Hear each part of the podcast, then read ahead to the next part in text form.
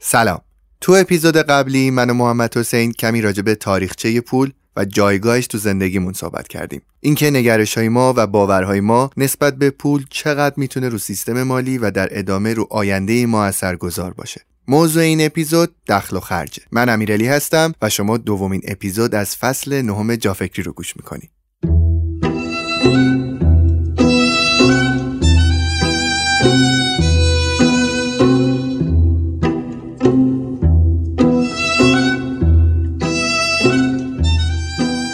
دخل و خرج دو کفه یک ترازو هستند که وقتی وزنشون با هم برابره اوضاع بد نیست.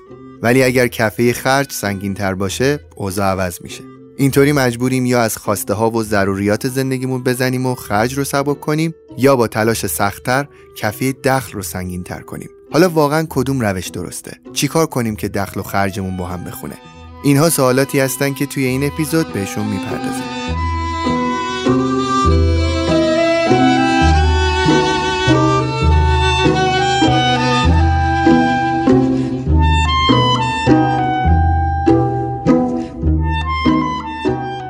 محمد حسین سلام. خیلی خوش اومدی. به قسمت دیگه از جافکری.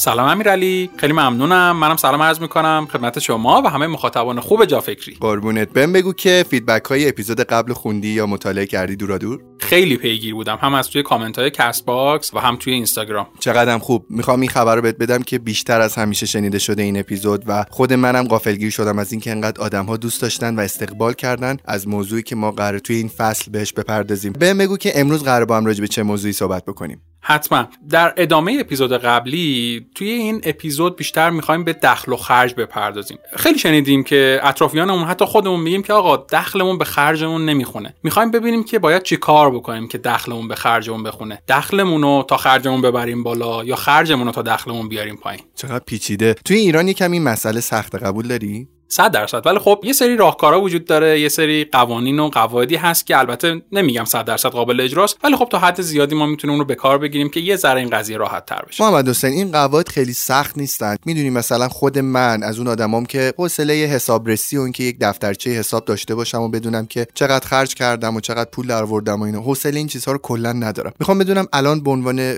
اولین مخاطب که دارین صحبت های تو رو میشنوه این حسابرسی ها این که من انقدر بخوام دقت بکنم روی این دخل و خرج برای آدمی که مثل منه یا با روحیات منه سخت نیست؟ اول بگم که این راهکارا خیلی سخت نیست نه. و سعی می‌کنم که به زبان خیلی ساده اونو مطرح بکنم. و دوم که این وقتی که قراره برای حساب کتابا و حسابرسی گذاشته بشه نباید به چشم هزینه نگاهش بکنید نباید به چشم وقت از دست رفته بهش نگاه بکنی. بلکه باید به نوعی به چشم یک سرمایه گذاری بهش نگاه بکنی. سرمایه گذاری که باعث میشه پولی که به دست میاری بازدهیش چند برابر بشه و بعدا بهتر بتونی ازش استفاده بکنی. و شاید لازم نباشه دیگه زمان زیادی رو صرف پول درآوردن بکنی بجاش آها یعنی اگه من یه سری قواعد رو در مورد دخل و خرجم در نظر بگیرم شاید دیگه کار نکنم اونقدر ولی به ازاشم بیشتر پول در بیارم. دقیقا. می‌تونم بگم که می‌تونی بین درآمدت خرجت بالانس و تعادل برقرار کنی که تو رو از شاید تعداد ساعتهای کارهای بیشتر و طولانی تر معاف کنه اوکی برو بریم. خب امیرعلی ببین قبل از اینکه در این راهکارا بخوام صحبت بکنم باید بگم که ماها باید اول ببینیم با خودمون چند چندیم. باید حساب کتابمون رو به دست بگیریم. خیلی وقتی ازشون بپرسی که هزینه زندگی چقدره واقعا نمی‌تونن یه عدد مشخص و حتی یک میانگینی به تو بدن. از اون بدتر بعضی حتی نمی‌دونن درآمدشون چقدره. گوته که فیلسوف معروف آلمانی و آثار خیلی معروفی هم داره میگه آدما حواسشون به پولشون نیست تا زمانی که پولشون ته می‌کشه و تموم میشه. و این بدترین اتفاقی که می‌تونه برای زندگی مالی یک فرد بیفته. قبل از هر چیز باید ببینیم که با خودمون چند چندیم. باید بیایم وضع موجود رو شناسایی بکنیم. امیرعلی برای حالا این بحث اگر موافق باشی یه سری واژه ها رو من بیام دوباره تعریف کنم. خیلی واژه ساده یا خیلی شنیدیم. ولی بیام یه نگاه درستتر بهشون داشته باشیم اگر موافقی. آره مثلا چی؟ مثلا واجه مثل دارایی، بدهی، درآمد. ببین همه این ثروتمندا و همه افرادی که کسب و کارهای مختلف و گوناگونی دارن همیشه یه حسابداری بغل دستشون هست. یه حسابدار شخصی دارن. برای اینکه بتونه حساباشون داراییاشون بدهیاشون درآمد خالصشون حساب بکنه و مالیاتشون حساب بکنه این حرفا. خب ماها که خیلی نیاز به حسابدار نداریم. گردش مالی روزانهمون خرج و مخارجمون به اندازه هستش که خودمون می‌تونیم حساب کتابش رو دستمون بگیریم. فقط کافیه که یه مقدار اطلاعات و آگاهی قوانین حسابداری رو داشته باشیم و به نوعی می‌تونم بگم که یه ذره سواد مالیمون رو فقط باید ارتقا بدیم. ببین مثلا در رابطه دارایی خیلی تصورا اینه که مثلا من اگر جنسی رو مالکم اگر چیزی رو دارم اون چیز جزو دارایی من حساب میشه. مثلا تو شاید امیرعلی پیش خودت فکر بکنی گوشی که خریدی داراییته. ولی واقعا توی تعریف حسابداری و تخصصی تعریف دارایی کم متفاوته. دارایی میشه اون منبعی که ارزش اقتصادی داره و می‌تونه برای تو درآمد ایجاد بکنه. یه مثال خیلی رایج بزنم.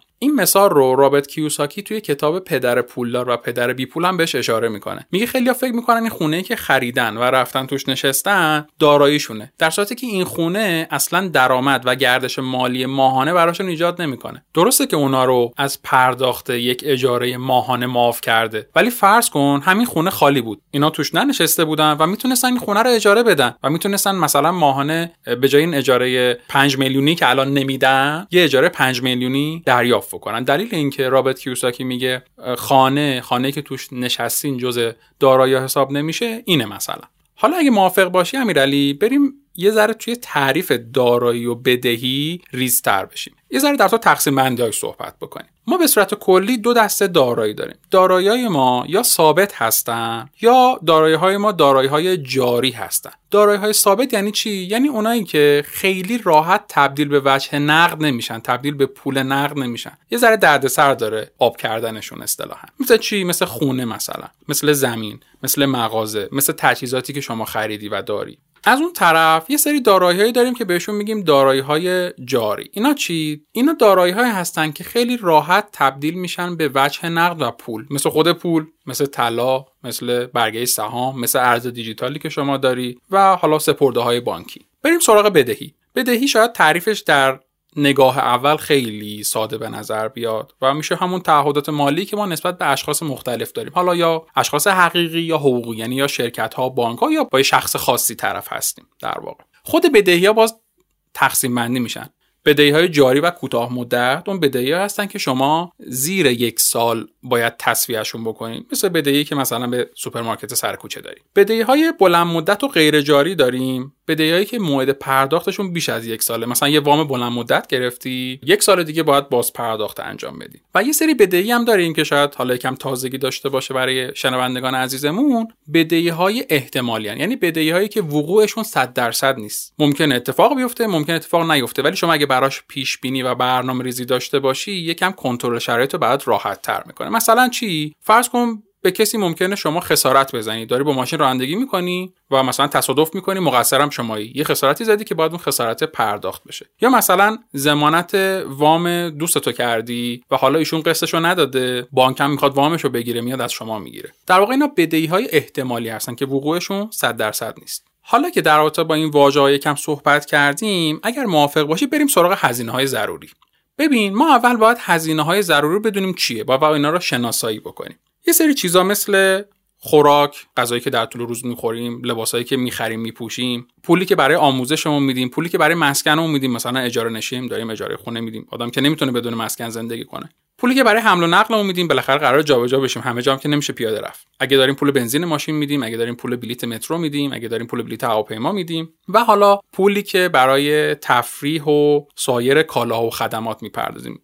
شاید خیلی ها ندونن که تفریح هم جزء هزینه های ضروری زندگی ماست و باید حساب کتابش رو داشته باشیم. خود این هزینه ها باز تقسیم بندی میشن به دسته های مختلف. ما یه هزینه ثابت داریم. این هزینه ثابت هزینه ای که مقدارش در مدت کوتاه تغییر نمی‌کنه. مثلا اجاره خونه که شما می‌خوای پردازی یا قرارداد یک ساله دو ساله میبندی و در طی این یک سال دو سال اون اجاره مبلغ ثابتی و حسابش دستت میمونه. ولی یه سری هزینه ها متغیرن مثل هزینه خوراک مثل هزینه پوشاک. خب بالاخره خیلی زودتر تورم روی اینها تاثیر می‌ذاره. قیمت مثلا ماست شما الان ممکنه بخری سی هزار تومن ماه دیگه بشه 50 هزار تومن. یه سری هزینه ها هم هزینه های دوره ای هستن مثل شهریه دانشگاه شهریه مدرسه که مثلا 6 ماه بار یه سال یه بار باید پرداخت بشه اینم پس انواع هزینه ها همه اینا رو داریم تعریف می‌کنیم که وقتی می‌خوایم بشینیم ترازنامه زندگیمون رو بنویسیم یه ذره اصولی تر و با حساب کتاب تر بتونیم این کار رو انجام بدیم. حالا امیرعلی اگر موافق باشی یه گریزی هم بزنیم به انواع درآمد. به صورت کلی ما دو تا درآمد داریم.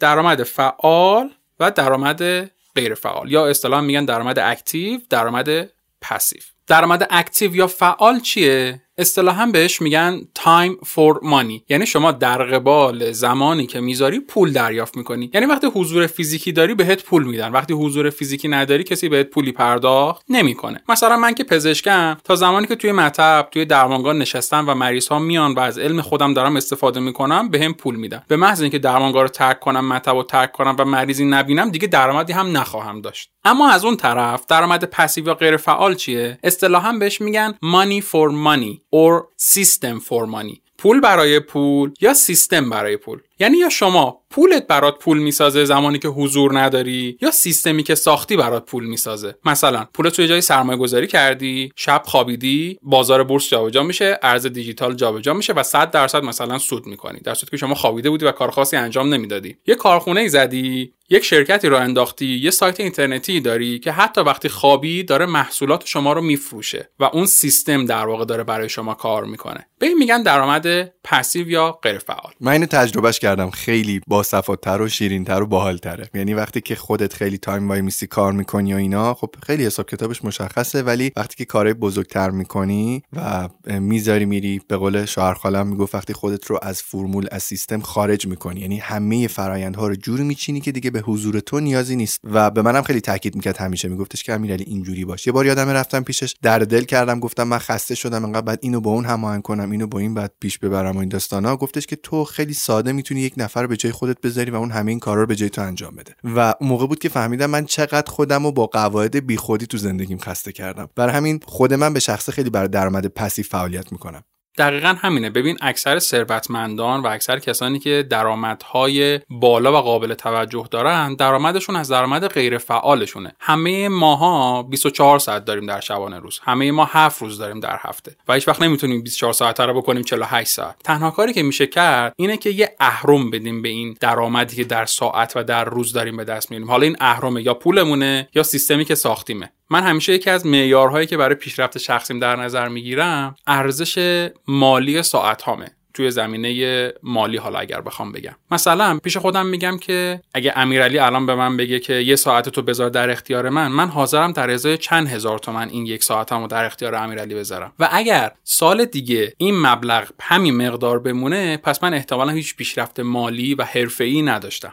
و حالا ممکنه سال دیگه من این ارزش ساعتم رو بالاتر ببرم. ولی دیگه امیرعلی قبول نکنه که با اون میزان مبلغی که من گفتم ساعت من رو از من بگیره. هیچ عیبی نداره. این یعنی اینکه من یه کار دیگه ای دارم که می‌تونم در قبالش حداقل به اندازه یا بیشتر از اون مبلغی که امیرعلی قرار بود اون ساعت رو از من بگیره پول در میارم. فکر می‌کنم این می‌تونه یه معیار خوبی باشه برای دوستان. البته معیار کاملا شخصیه ممکنه همه هم دوستش نداشته باشن. ولی به نظر من خیلی معیار جالبی بود. یعنی خود من اینجوری فکر نکرده بودم تا حالا. محمد حسین راجع به درآمدها و انواعی صحبت کردی. بیا بهمون توضیح بده بگو چقدر اصلا پول در کافیه. معیار ما واسه اندازه درآمدی که بعد داشته باشیم چیه؟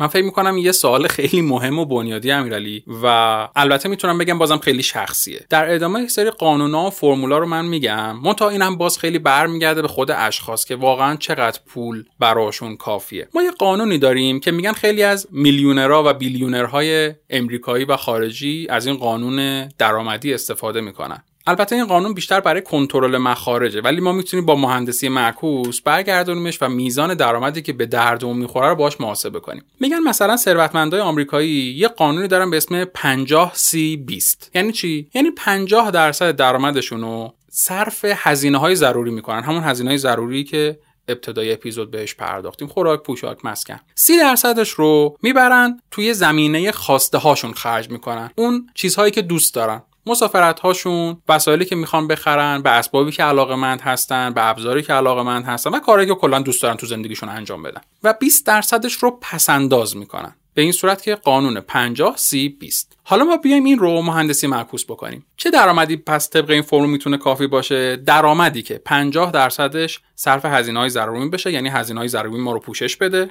با 30 درصدش بتونیم خواسته هامون رو تعمین بکنیم خواسته های حالا حداقلی رو نه حالا خیلی ایدئال. و 20 درصدش رو هم بتونیم پس انداز بکنیم. ببین الان این قانونی که گفتی خیلی قانون قشنگی به نظر می‌رسه ولی تو ایران این قانون خیلی قابل اجرا نیست درسته؟ یعنی دخل و خرج ما با وجود این تورم خیلی نمی‌خونه با این قانون. وقتی که یه آدمی شاید 100 درصد پولش رو بعد 20 درصد هم 30 درصد هم قرض کنه بذاره روش تازه بتونه خرج ضروریات زندگیش بکنه. دیگه پسنداز و چیزایی که می‌خواد و اینا همه پیشکش. ببین دقیقا همین. خب این شخصی که شما الان میگی درآمدش کمه. باید به فکر این باشه که درآمدش رو زیاد بکنه. اگر که واقعا خرج بیخود و هزینه غیر ضروری نداره. یعنی اومده هزینه ضروریش حساب کرده خواسته هم اولویت بندی کرده برای پسندازش هم یه مبلغی در نظر گرفته. اگر داره کم میاره پس دیگه احتمالا درآمدش کمه. باید یکم بره روی افزایش درآمدش کار بکنه. ولی خب اینو نمیشه به همه توصیه کرد. قبول داری؟ مثلا شما به راننده تاکسی که یک سنی ازش گذشته دیگه نمی‌تونی بگی که برو به فکر افزایش درآمدت باش. یا بعضی از آدما احساس می‌کنن توی field کارشون بیشتر از اون چیزی که هستن دیگه نمی‌تونن درآمد بیشتری داشته باشن. بعضی از آدم ها به یک نقطه می‌رسن که میگه ببین من دیگه نهایت توان و کاری که می‌تونم انجام بدم واسه درآمد اینه. ببین امیرعلی همونطور که خودت گفتی فکر می‌کنن که دیگه نمی‌تونن اینطوری بشه. باور دارن که دیگه نمی‌تونن اینطوری بشه. ببین قصد ندارم حرفای شعاری و زرد بزنم و حرفای انگیزشی که باوراتو باور کن. از این حرفا نمی‌خوام بزنم. ولی واقعیتش اینه که در هر شرایطی میشه به فکر درآمد بیشتر بود. مثلا اون راننده تاکسی عزیزی که مثال زدی و خیلی هاشون شاید الان دارن صدای ما رو میشنون توی ساعات فعالش مسلما از یه میزانی بیشتر نمی‌تونه درآمد کسب بکنه. به ترافیک می‌خوره بالاخره یه تعداد مسافر محدودی می‌تونه ببره. ولی همین دوست عزیزمون می‌تونه به فکر راه اندازی یک کسب و کار جانبی یا یک کسب و کاری باشه که بتونه باهاش درآمد غیر فعال کسب بکنه. و آدم ها هیچ وقت هیچ وقت هیچ وقت نمی‌تونن از نهایت توانشون استفاده بکنن. اگر کسی داره میگه من نهایت توانم همینه جای خوبی ایستاده. یه ذره دیگه هول بده کارو کاملا کار در میاد. نکته جالبی بود.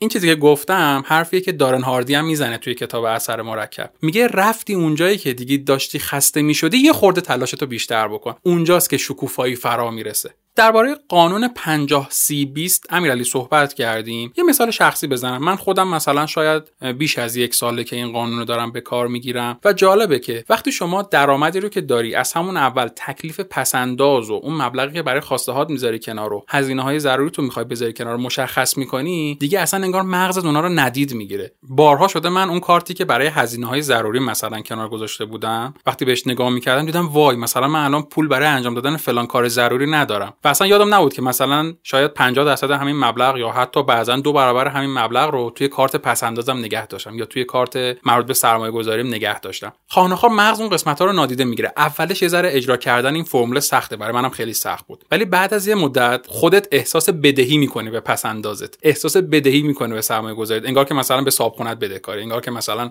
به دوستت بدهکاری. و این تمرینه باعث میشه که تو بتونی خیلی راحت تر این شرایط مدیریت رو کنترل بکنی و همینطور با دیدن حساب پسندازت حساب سرمایه گذاریت که داره مبالغ مختلفش اضافه میشه انگیزت هم برای ادامه این کار بیشتر میشه. بریم سراغ یه قانون دیگه امیرعلی. من در ادامه یه دو تا مثال از مجلات خارجی و مطالعات خارجی می‌خوام بزنم. خب متاسفانه من هرچی search کردم توی ایران اقتصاددانان ما و حالا روانشناسان ما خیلی به مبحث روانشناسی پول کیفیت زندگی سرمایه گذاری نحوه درآمد نپرداختن و اکثر مقالاتی که پیدا میشه توی database های علمی مثل Scopus Google Scholar و اینا که من حالا معمولا مقالاتمو ازشون می‌خونم مربوط میشه به خارج از کشور و حالا نویسندگان معروفی مثل مثلا دنیل کانمن مثل ریچارد تالر و بقیه. یه مطالعه بود که تو این بین داشتم میخوندم مال سال 2018 بود تو مجله Nature هم به چاپ رسیده بود. این مجله حالا بچه‌هایی که توی زمینه پژوهشی کار می‌کنن می‌شناسن که خیلی مجله معتبری در زمینه پزشکی و سلامت و حالا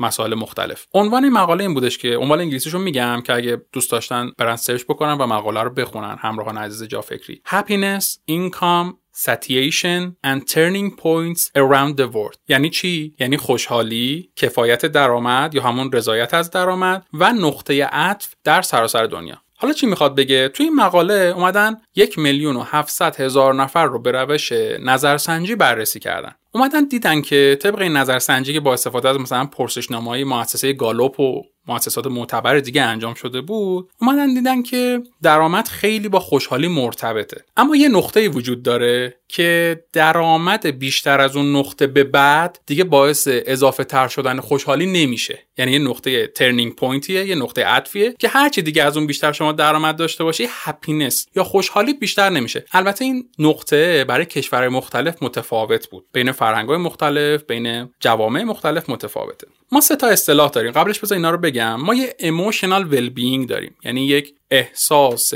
آرامش و خوب بودن روحی و روانی و عاطفی داریم. یه life satisfaction داریم. یعنی یک رضایت از زندگی داریم و در لول بالاتر یه happiness یا خوشحالی داریم. یعنی این happiness از اون life satisfaction یا رضایت از زندگی بالاتره. emotional well یعنی چی؟ یعنی آرامش روانی. یعنی که من احساس زندگیم روز به روز چطوره؟ مثلا فردا نسبت به امروز پس فردا نسبت به فردا چه حسی دارم نسبت به زندگی؟ life satisfaction یا رضایت از زندگی یه مفهوم گسترده تره. یعنی من به صورت کلی از زندگیم چقدر رضایت دارم؟ توی سالهای گذشته سالهای اخیر و حالا چه چشماندازی برای زندگی متصورم. یه چیزی دیگه هم داریم تحت عنوان happiness یا شادمانی و اون خوشبختی واقعی که خب یه لول از اینا بالاتره. توی این مطالعه که توی امریکا انجام شده و خب خیلی قابل تعمیم شاید به کشور ما و سایر کشورها نباشه اومده گفته که مثلا درآمد سالانه بین 60 هزار تا 75 هزار دلار باعث این emotional well میشه یعنی سطح اول خوشبختی رو ایجاد می‌کنه. از اون طرف درآمدهای بالاتر از 75 هزار دلار دیگه ایموشنال ول رو تغییر ندادن یعنی اون احساس آرامش روانی و خوب بودن روانی زندگی رو خیلی تغییر ندادن. خب چرا تغییر نمیده؟ ببین داستان اینه که این مطالعات بر پایه سری از پرسشنامه ها و ابزارهای استاندارد پژوهشی انجام میشه. داستان اینه که خیلی وقتا دانشمندان و پژوهشگران برای اتفاقاتی که میفته خیلی نمی‌تونن دلیل ارائه بکنن. صرفا مشاهداتشون رو گزارش می‌کنن و تحلیلی این وسط وجود نداره. البته تو این مقاله به یه سری دلایل اشاره می‌کنه که حالا در ادامه هم بهش می‌پردازیم. اینکه خب ما سطوح مختلف از شادمانی داریم همونطور که گفتم. این درآمده این سطح دیگه نمی‌تونه تغییر بده. اما مثلا برای life satisfaction یعنی رضایت کلی از زندگی هیچ سقفی وجود نداره. یعنی شما تا هر چقدر که درآمد داشته باشی به همون میزان life satisfaction یا رضایت از زندگیت هم بالاتر میره و جایی اصلا متوقف نمیشه. توی همین مطالعه باز اومده اشاره کرده که درآمد سالانه 95 هزار دلار یا بیشتر توی آمریکا یه درآمد ایدال و optimal محسوب میشه و درآمدی که شما می‌تونی باهاش یه زندگی بی داشته باشی و درآمد بیش از این احتمالا دیگه باز دوباره آرامش به شما اضافه نمی‌کنه.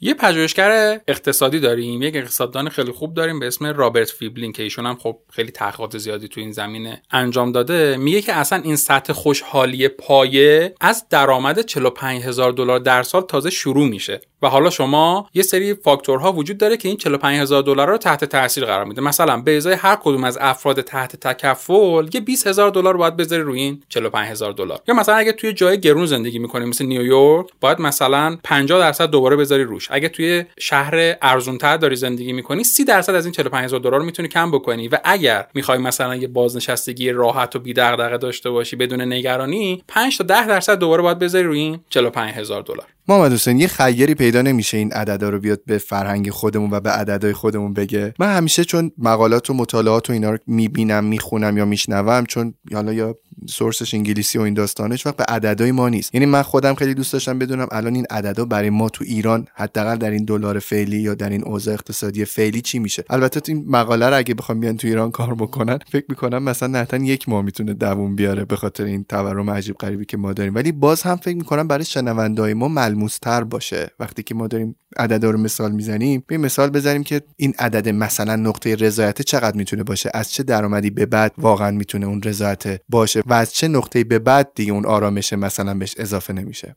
متاسفانه امیرعلی درست میگی و من امروز هرچی توی پایگاه های علمی و دیتابیس های مثل Google Scholar و PubMed search کردم با کلید واژه های فارسی متاسفانه مقاله پیدا نکردم و کاملا صحبت شما درسته. ای کاش که می‌تونستیم اینا رو برگردان کنیم به مقیاس های ریالی. اما یه نکته که وجود داره از اونجایی که دلار روی قیمت گوجه و هویج ما هم تاثیر می‌ذاره ما می‌تونیم به راحتی این اعداد رو به ریال حساب بکنیم. یعنی می‌تونیم این میزانی که ما داریم گزارش می‌کنیم رو بیایم ضرب در قیمت دلار روز بکنن و اون عدد رو به دست بیارن اون موقع دیگه اصلا تو پادکست جا نمیشه آخه این قضیه.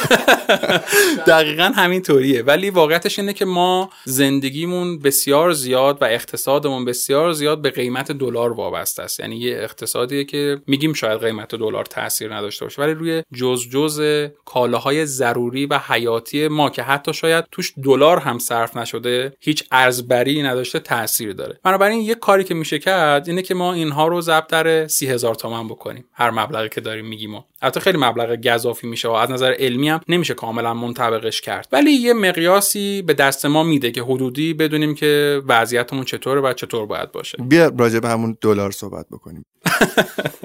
منم کاملا موافقم. البته شاید این صحبت که ما می‌کنیم یه تلنگری باشه برای دوستان اقتصاددانمون برای دوستان روانشناسمون توی دانشگاه ها و محیط های علمی که بیان این مطالعات رو انجام بدن. واقعا جامعه ما به این نیاز داره. اگه یاد باشه توی اپیزود اول گفتم گفتم این تفکری که نسبت به پول وجود داره نذاشته این آموزش های مالی توی مدارس و دانشگاه ها به بچه ها داده بشه. طبیعتا همین تفکر هم شاید باعث شده که از یه از این مطالعات این چنینی جلوگیری بشه که واقعا مطالعات ارزشمندی هستن. اگرچه که به خاطر همین ناپایداری وضعیت اقتصادی ما خیلی از این مطالعات شاید دووم نیارن. مدت خیلی طولانی نتایجشون معتبر نباشه. ولی خب خیلی می‌تونن به ما کمک بکنن تو این زمینه. به زندگی شخصی ما خیلی می‌تونن کمک بکنن. شما با این کلیدواژه های پول و چقدر درآمد کافی است و اینها رو به انگلیسی search بکن توی گوگل. یه عالم مقاله و مطالب مرتبط میاد. ولی بیا همین رو به فارسی چک کن یه سری مطالب خیلی کم. یعنی معلومه که مردم خیلی کمتر دنبال این قضیه بودن و search کردن نسبت به جوامع آمریکایی و حالا انگلیسی زبان. حالا امیرعلی اگر موافق باشی بریم سراغ یه معیار دیگه به اسم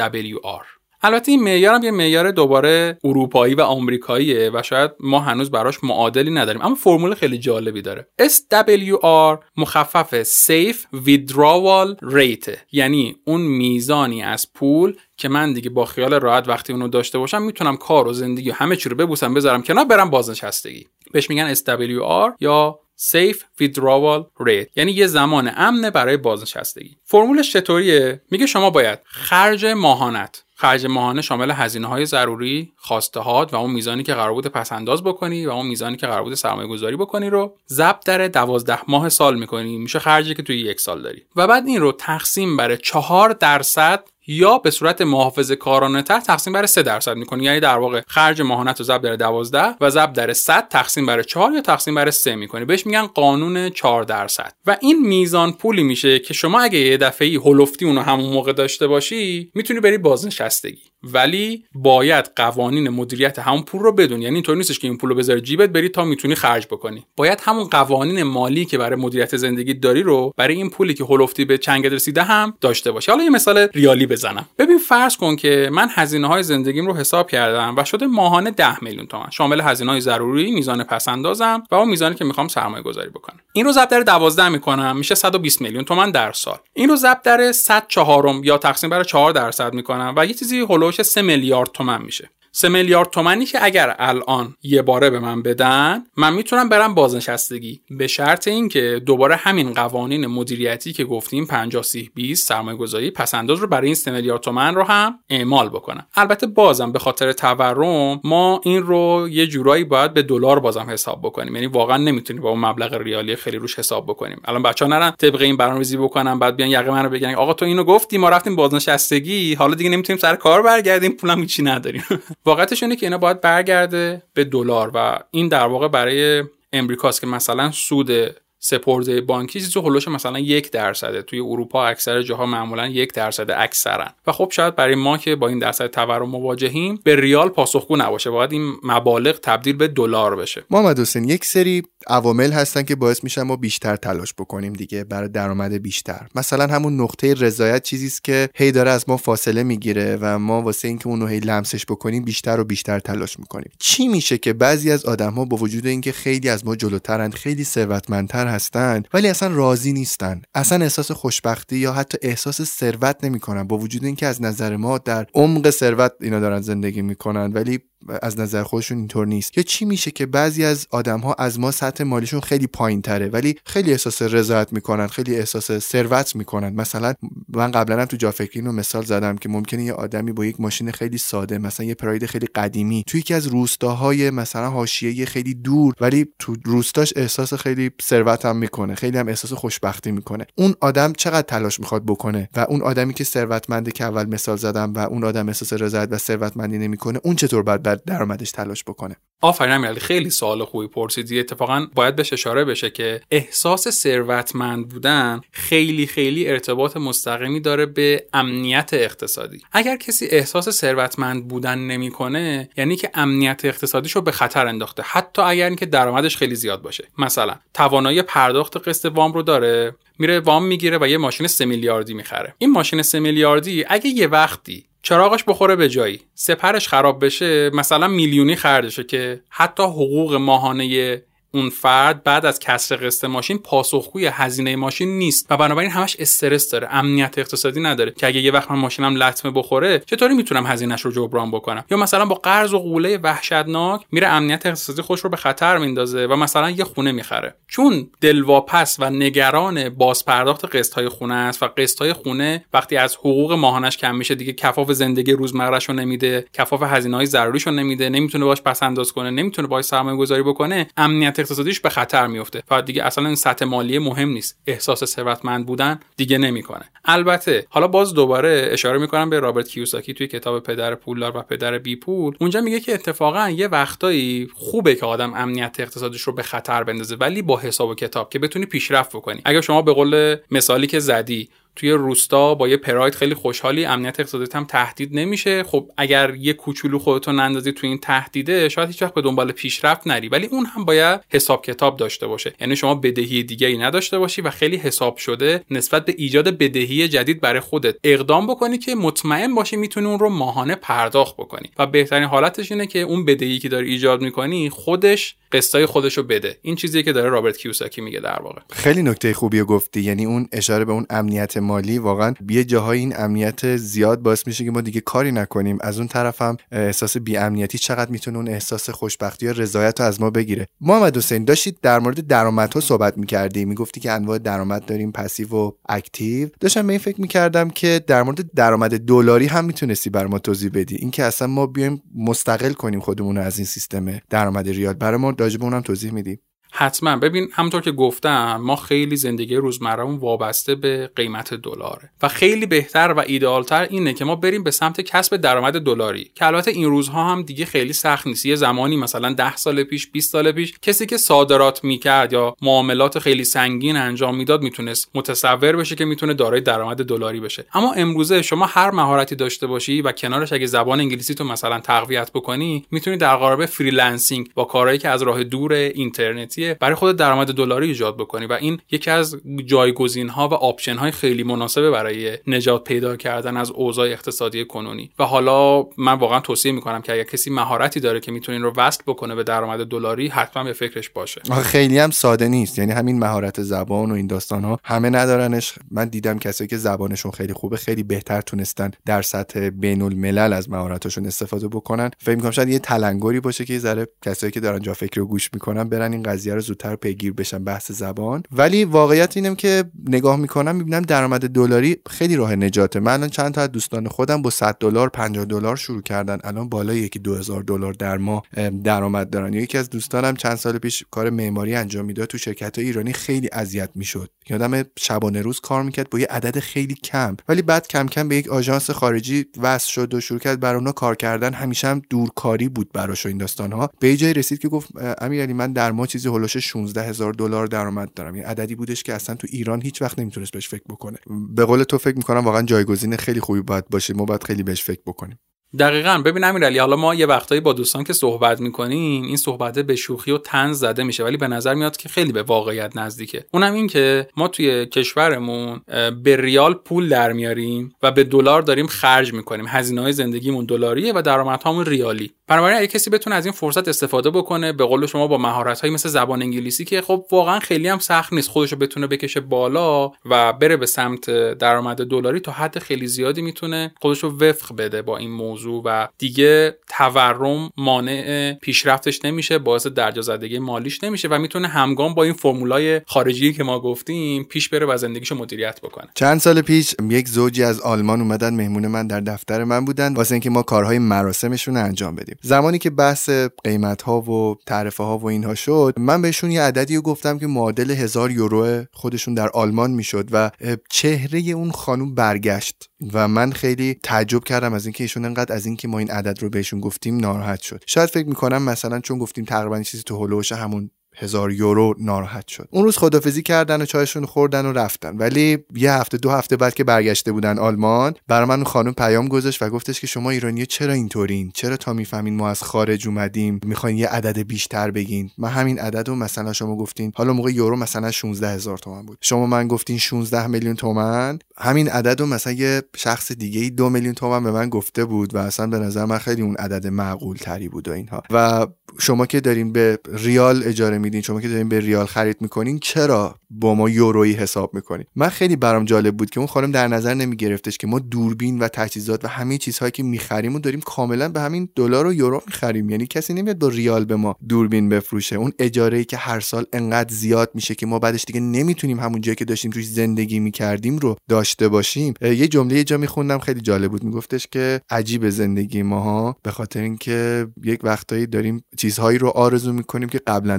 داشتیمشون می‌دونی؟ این وضعیتی است که ما داریم زیست می‌کنیم داریم زندگی می‌کنیم. و برام خیلی عجیب بود این قضیه. این درآمد دلاری برای من یه خاطره تلخی از اون موقع داره و واسه من یک تلنگر همیشه که امیرعلی تو داری واقعا به ریال پول در میاری و به دلار خرج می‌کنی. زودتر برو سراغ درآمد دلاری.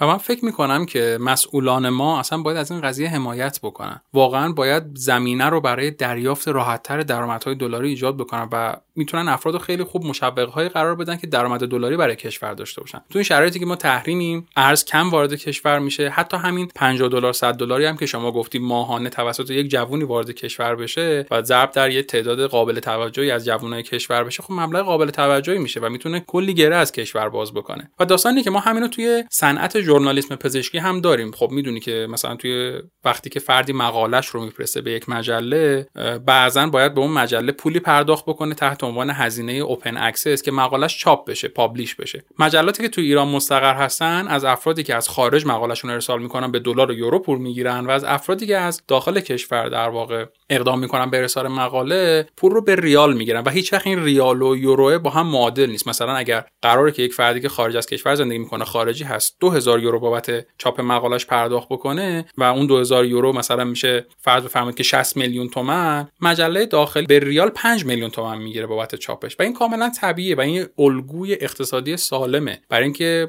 به قولن ما اینجا داریم به ریال پول در میاریم و برای پژوهشگری ما برای چاپ مقالاتشون می‌تونن به ریال خرج بکنن. و اون فردی که خارج از کشور این مبلغ کاملا براش تعریف شده است. و حتی مثلا شاید مجبور باشه توی مجله خارجی 6000 یورو 7000 یورو هزینه بکنه. بنابراین اصلا غیر منطقی نیستش که شما به یک مشتری خارجی به یورو قیمت میدی و به یک مشتری داخلی به ریال با قیمت مناسب. این کاملا یک الگوی اقتصادی عمل کردی هستش. محمد حسین تا حالا صحبتامون خیلی تخصصی بود و اینها. یه کمی هم کلا موضوع خشکه ولی تو خیلی قشنگ توضیحش دادی. ازت ممنونم. خواستم ازت خواهش بکنم برای من نوعی که اینجا نشستم و می‌خوام با خودم فکر بکنم که من چقدر درآمدم باید باشه که احساس بکنم کافی است ساده سری قواعد رو بگی ساده سری قانون ها رو بگی. من چطور بدونم که من فعلی امروز باید با چه سطح درآمدی راضی باشم از درآمدم؟ خیلی سوال خوبی پرسیدن میرالی آره همش در تو فرمول و دلار و تورم اینا صحبت کردیم. بیایم خودمونی بگیم آقا اگر بخوام یه سری قدم های رو برداریم و یه سری ارزیابی ها رو انجام بدیم که بفهمیم واقعا چقدر پول کافیه برامون توی شرایط فعلی توی شرایط کشورمون باید چیکار بکنیم؟ بریم بگیم. اولین سوالی که من باید از خودم بپرسم اینه که من پول برای چه اهدافی می‌خوام؟ باید بیام اهداف خودم رو و اولویت های زندگیم رو لیست بکنم. مثلا من پول می‌خوام برای اینکه برای خودم و مامان بابام خونه بخرم. من انقدری پول می‌خوام که دیگه از 55 سالگی کار نکنم کلا. من انقدری پول می‌خوام که خرج دوا درمون مامانم رو کامل بدم که هیچ مثلا ازامش بکنم خارج برای عمل جراحی. خلاصه باید بیایم یه سری از اهداف مالی که توی زندگی داریم رو بیاریم روی کاغذ و اصطلاحا بیایم lifetime cost ش رو حساب بکنیم. یعنی ببینیم برای این هدفی که من دارم مثلا در طول زندگی که برای خودم متصور میشم چقدر خرج داره؟ مثلا یکی از اهداف من اینه که سالی سه بار برم مسافرت خارجی. با احتساب پول بلیط و پول هتل و هزینه رفت آمد و خورد و خوراک و خرید سوغاتی سالی سه بار مسافرت خارجی مثلا برای من 200 میلیون تومن آب می‌خوره. من از الان مثلا سی سالمه می‌خوام با متوسط با توجه به امید زندگی تا 70 سالگی زندگی کنم. 40 سال دیگه یعنی قراره من زندگی بکنم و سال 200 میلیون تومن هم هزینه مسافرت خارجی میشه. پس این پولیه که من در تمام طول این سالها اگر تورم تکون نخوره برای انجام دادن این هدفم تو این زندگی نیاز دارم. چیزی هولوش 8 میلیارد تومن میشه. آره مثلا چیزی تو همین مایه ها ولی خب مثالی که زدم برای اینکه این عدد و رقم ذره بزرگ بود که بشه همین ضرب و تقسیم راحت تر بشه. ولی خب همه طبیعتا همچین هدفی ندارن همچین خواسته ندارن. خودم هم فعلا نمی‌تونم خیلی بهش فکر بکنم. نکته بعدی اینه که آیا واقعا من همه این پولی که الان حساب کردم و یه جا می‌خوام؟ یعنی باید هولفتی بیان تقدیمم بکنن؟ نه مسلما اگر بخوای وایسی که مثلا این 8 میلیاردی که من گفتم جمع بشه و بعد پاشی سالی سه تا مسافرت خارجی بری طبیعتا فکر نمی‌کنم مثلا عمر من کفاف بده که همچین کاری بخوام بکنم. یا مثلا انقدر پولم رو جمع بکنم تا مثلا بتونم برای خودم و پدر مادرم خونه بخرم. الان اقدام نکنم. وایسم اون پوله که جمع شد این کار انجام بدم. طبیعتا ممکنه شرایط اجازه نده وقت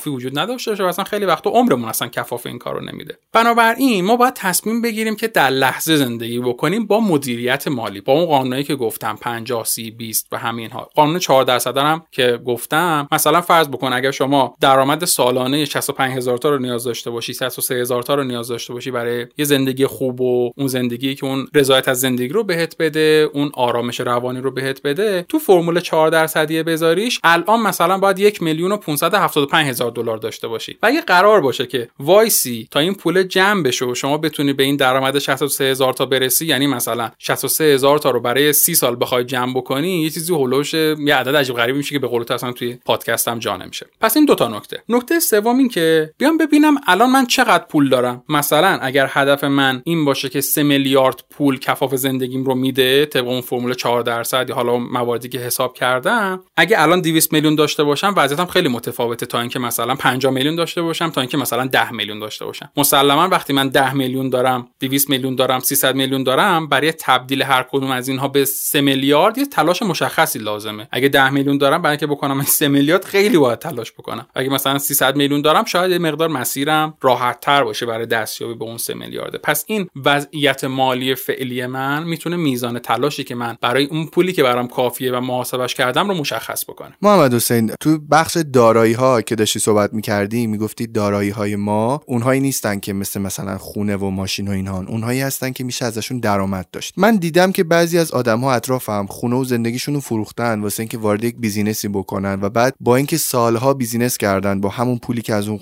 فروش خونه به دست آوردن دیگه نتونستن حتی با وجود اینکه تو business شون موفق بودن برگردن و همون خونه رو بخرن. نظرت چیه؟ اگه خونه خودش دارایی محسوب نمیشه دارایی که منجر به درآمد بشه چرا پس وقتی تبدیل به business میشه هم باز دوباره اندازه همون قیمت اولیه خودش نمیشه.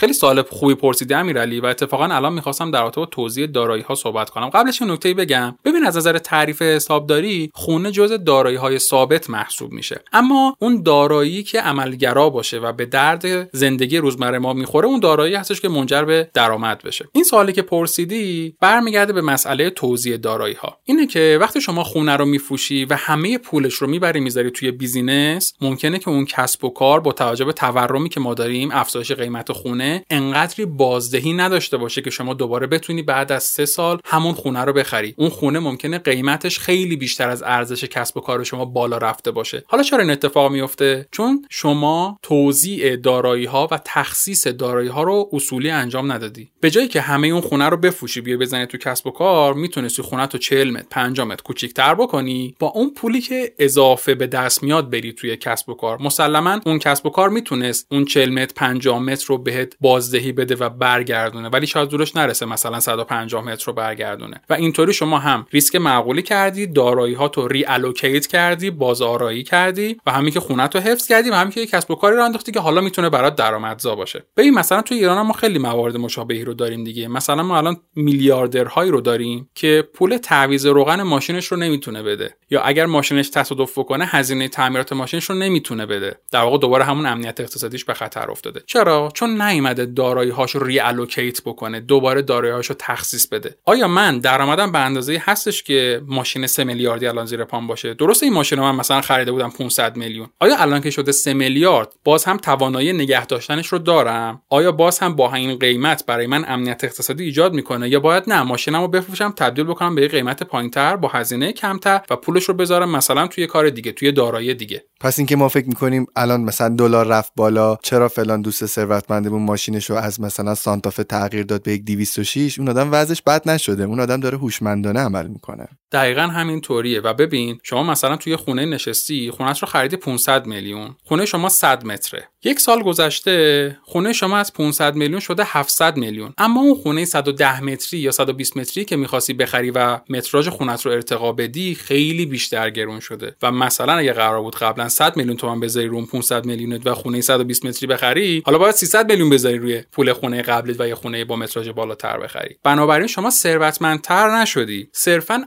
ارزش داراییت افزایش پیدا کرده ارزش خالص داراییت افزایش پیدا کرده که لزوما منجر به درآمد و پیشرفت و احساس ثروتمند شدن و ایجاد امنیت اقتصادی توی شما نشده. مثلا می‌بینیم که توی ایران همه پولشون رو بردن توی بازار مسکن. همه پولش رو برده توی بازار مسکن. به این میگن تمرکز ثروت wealth concentration که اصلا درست نیست. شما همه ثروت رو توی بازار نباید ببری که اگه خورد زمین بیچاره بشی. باید توزیع بکنی دارایی هاتون اصطلاحا میگن همه تخم مرغات توی سبد نذار آره دقیقا.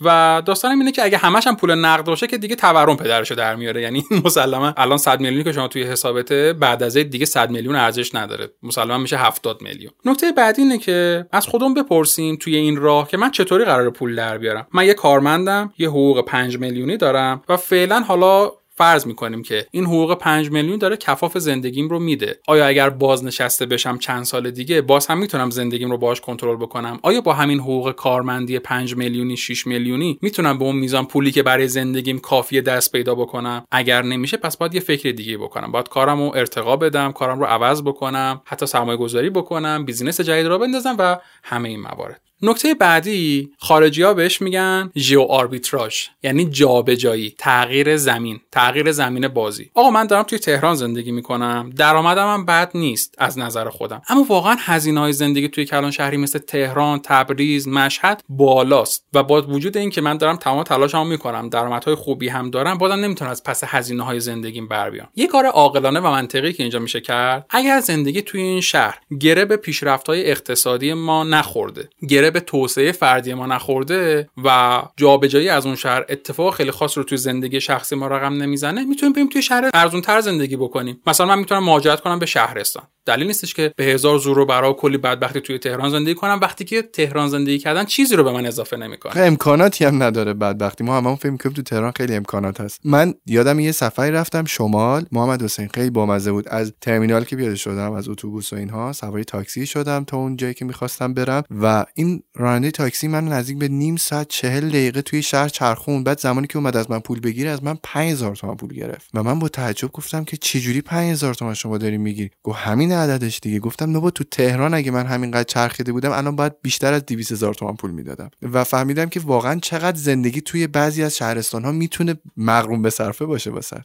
دقیقا. من دوستانی دارم که الان توی آلمان یا اتریش دارن تحصیل می‌کنن و یه پدیده رو که خیلی باهاش مواجه شدن آمریکایی هایی هستن که بعد از بازنشستگی میان توی آلمان و اتریش زندگی می‌کنن. به خاطر اینکه میزان مالیات کمتره هزینه ها کمتره و با اون پسنداز دلاری که توی آمریکا به دست آوردن شاید دیگه نتونن باقی سالهای عمرشون رو توی آمریکا سپری بکنن. نقل مکان می‌کنن مهاجرت می‌کنن به آلمان اتریش با هزینه کمتر و خیلی بی زندگی می‌کنن. تازه کلی مسافرت میره کل اروپا رو میگرده و همه این موارد. نکته بعدی چیه محمد حسین؟ نکته بعدی اینه که ما باید مشخص بکنیم آقا اولویت های زندگیمون چیه؟ ببین یکی مثلا دوست داره با خانوادهش بیشتر وقت بگذرونه یکی دوست داره روی سلامتیش تمرکز کنه یکی دوست داره اصلا استراحت کنه کاری نکنه این واقعا جزء اولویت های زندگیشه. خب ببین واسه هیچ کدوم از این موارد کسی به کسی پول پرداخت نمی‌کنه نه واسه استراحت کردن نه واسه دیدار با خانواده و همین ها متا زندگی که همش پول درآوردن نیست. اگه واقعا دیدار خانواده دیدار دوستان گشت و گذار و تفریح و مسافرت جزء اولویت های زندگی شماست شما می‌تونی از درآمدی که تو اون ساعت می‌تونستی کسب کنی صرف نظر بکنی. واقعا زندگی همش پول در نیست. ببین مثلا شما اگه بچه دار نشی یه زوج خیلی خوشبخت اگه بچه دار نشن خیلی پول می‌تونن پس انداز بکنن. ولی اومدن بچه به زندگیشون کلی شادمانی خوشی و کلی هدف و میل جدید به زندگیشون اضافه می‌کنه. ببین پول در آوردن برای داشتن یه زندگی رویایی و اون زندگی که تو هدفته خیلی خوبه. ولی باید ببینی برای این پول در آوردن و برای رسیدن به اون زندگی رویایی چه چیزایی رو داری فدا می‌کنی. آیا این هزینه که داری می‌پردازی ارزشش رو داره یا نه؟ این دیگه شخصی کاملا هر شخصی خودش باید بهش بپردازه. و نکته آخرم اینه که من چطوری با فراز و نشیب های اقتصادی دنیا و مملکتم کنار میام؟ ببین اگه قرار باشه پول زیاد در بیاری پول زیاد با توی دریای آروم به دست نمیاد. توی وضعیت اقتصادی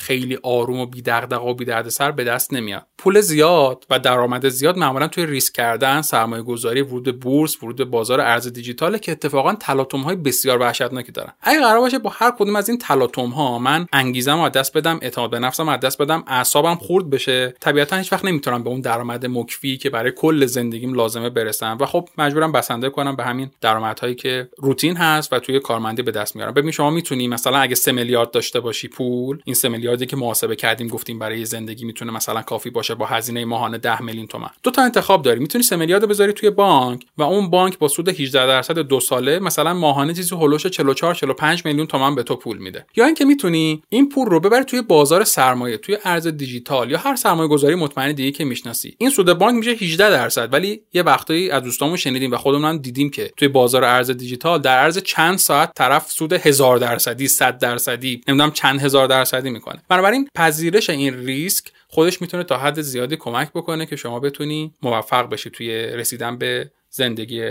رویاییت محمد حسین از بابت حرفات خیلی ممنونم. حداقل بر من کلی نکته بود که قابل تحمل بود و من باید برم روشون فکر بکنم. می‌دونی احساس می‌کنم دیگه بعضی از قسمت های جا فکری اینجوری نیستش که تو بتونی فقط گوش بکنی. واقعا بعد یه سری چیزا رو بنویسی تا یادت بمونه تا بتونی بعدا دوباره فرصت کنی و روشون فکر بکنی. به عنوان نکته پایانی اگه بخوای این اپیزود رو تموم بکنی چی؟ برای من و مخاطبای جا فکری داریم. مرسی امیرعلی و من خیلی خوشحال میشم که اینا رو از تو میشنوم. به عنوان نکته پایانی دوست دارم این رو اشاره بکنم. شاید بعضی از دوستان براشون این سوال پیش اومده باشه که حالا ما این همه مراحل رو طی بکنیم این همه دردسر بکشیم یاد بگیریم که پول کافی در بیاریم. خب که چی؟ ببین داستان اینه که با پول کافی دیگه بیکاری ترسناک نیست. یعنی اگه فردا مدیر شما به شما بگه که امیرعلی لطفا دیگه از فردا نیا. دیگه خیلی وضعیت وحشتناکی توی زندگی تو اتفاق نمیفته تغییر اساسی اتفاق نمیفته یا مثلا فرض بکن پول کافی داری و یهو یه ارسی بهت می‌رسه. بلیت بخت آزمایی برنده میشی. اون پولی که با این میزان زیاد بهت می‌رسه دیگه تو رو هیجان زده نمی‌کنه که تصمیمات مالی اشتباه بگیری. براش برنامه داری. حالا دیگه نگرانی هات پخته تر میشه وقتی پول کافی داری. وقتی پول کافی نداری نگران قیمت برنج و هویج و تن ماهی و گوجه باید باشی. ولی وقتی پول کافی داری دنبال قیمت نفت دریای شمال مثلا میگردی یا نفت برنج خیلی برات اهمیت پیدا می‌کنه یا ثبات بورس یا ارز دیجیتال. سطح دغدغه ها و نگرانی ها جابجا میشه و همه اینها به نظر من برای یک زندگی امن از نظر اقتصادی واقعا لازمه. مرسی. مرسی از صحبت های خیلی خوبه مشتاقم و منتظرم که یه جلسه دیگه برسه و باز هم بشینیم و از این صحبت رو با هم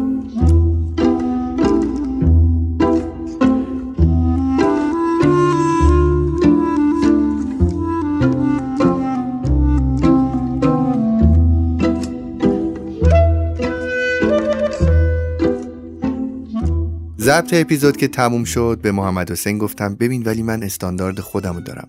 همیشه اینطوری با خودم گفتم و برنامه ریزی کردم که از خرچ هم بیشتر درآمد داشته باشم و انقدری پول در بیارم که بتونه تمامی مخارج منو پوشش بده. محمد حسین حرف جالبی زد که حیفم اومد اون رو به شما نگم. گفت ببین امیرعلی این چیزی که تو میگی مثل این میمونه که یه ظرفی داشته باشی که تایی سوراخ باشه و مدام هم این سوراخ داره بزرگتر میشه و تو به جای اینکه به فکر کنترل کردن و پوشوندن اون سوراخ باشی هی سعی کنی آب بیشتری توش بریزی. خب معلومه که آخرش چیزی برا تو ظرف نمیمونه. تلاش کردم برای درآمد بیشتر. خیلی خوبه. ولی اینکه این پول رو کجا و چطوری خرج و پسنداز و سرمایه گذاری می‌کنی از همه چیز مهمتره. امیدوارم صحبت این اپیزود به کارتون اومده باشه رفقا. حمایت از جافکری یادتون نره. تا اپیزود بعدی خداحافظ.